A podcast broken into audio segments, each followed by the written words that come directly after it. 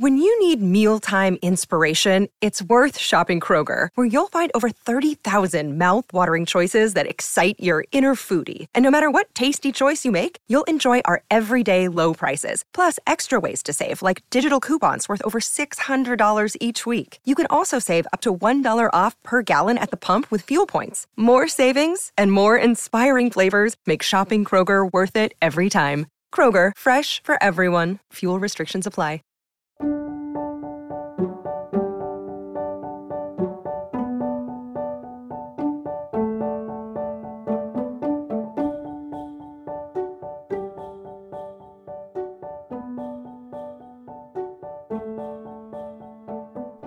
Hello, everyone. Welcome to Revived Devos. Today's Devo is by St. Augustine. I closed her eyes, and there flowed a great sadness in my heart, and it passed through me as tears. When at the strong will of my mind my eyes sobbed until the fountain dry, and sorrow was in me like a convulsion. As soon as she breathed her last, the boy in the room burst out wailing, but he was checked by us all, and became quiet. Likewise, my own childish feeling, which was, through the youthful voice in my head, seeking escape in tears. But it was held back and silenced, for we did not consider it fitting to celebrate that death with tearful wailings and groanings.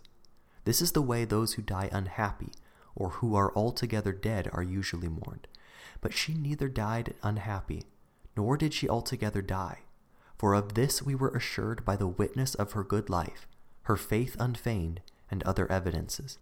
What was it then that hurt me so grievously in my heart, except the newly made wound, caused from having the sweet and dear habit of living together with her suddenly broken? I was full of joy because of her testimony in her last illness, when she praised my dutiful attention and called me kind, and recalled with a great affection of love that she had never heard any harsh or reproachful sound from my mouth against her. But yet, O oh my God who made us, how can that honor I paid her be compared with her service to me? I was then left destitute of a great comfort in her, and my soul was stricken.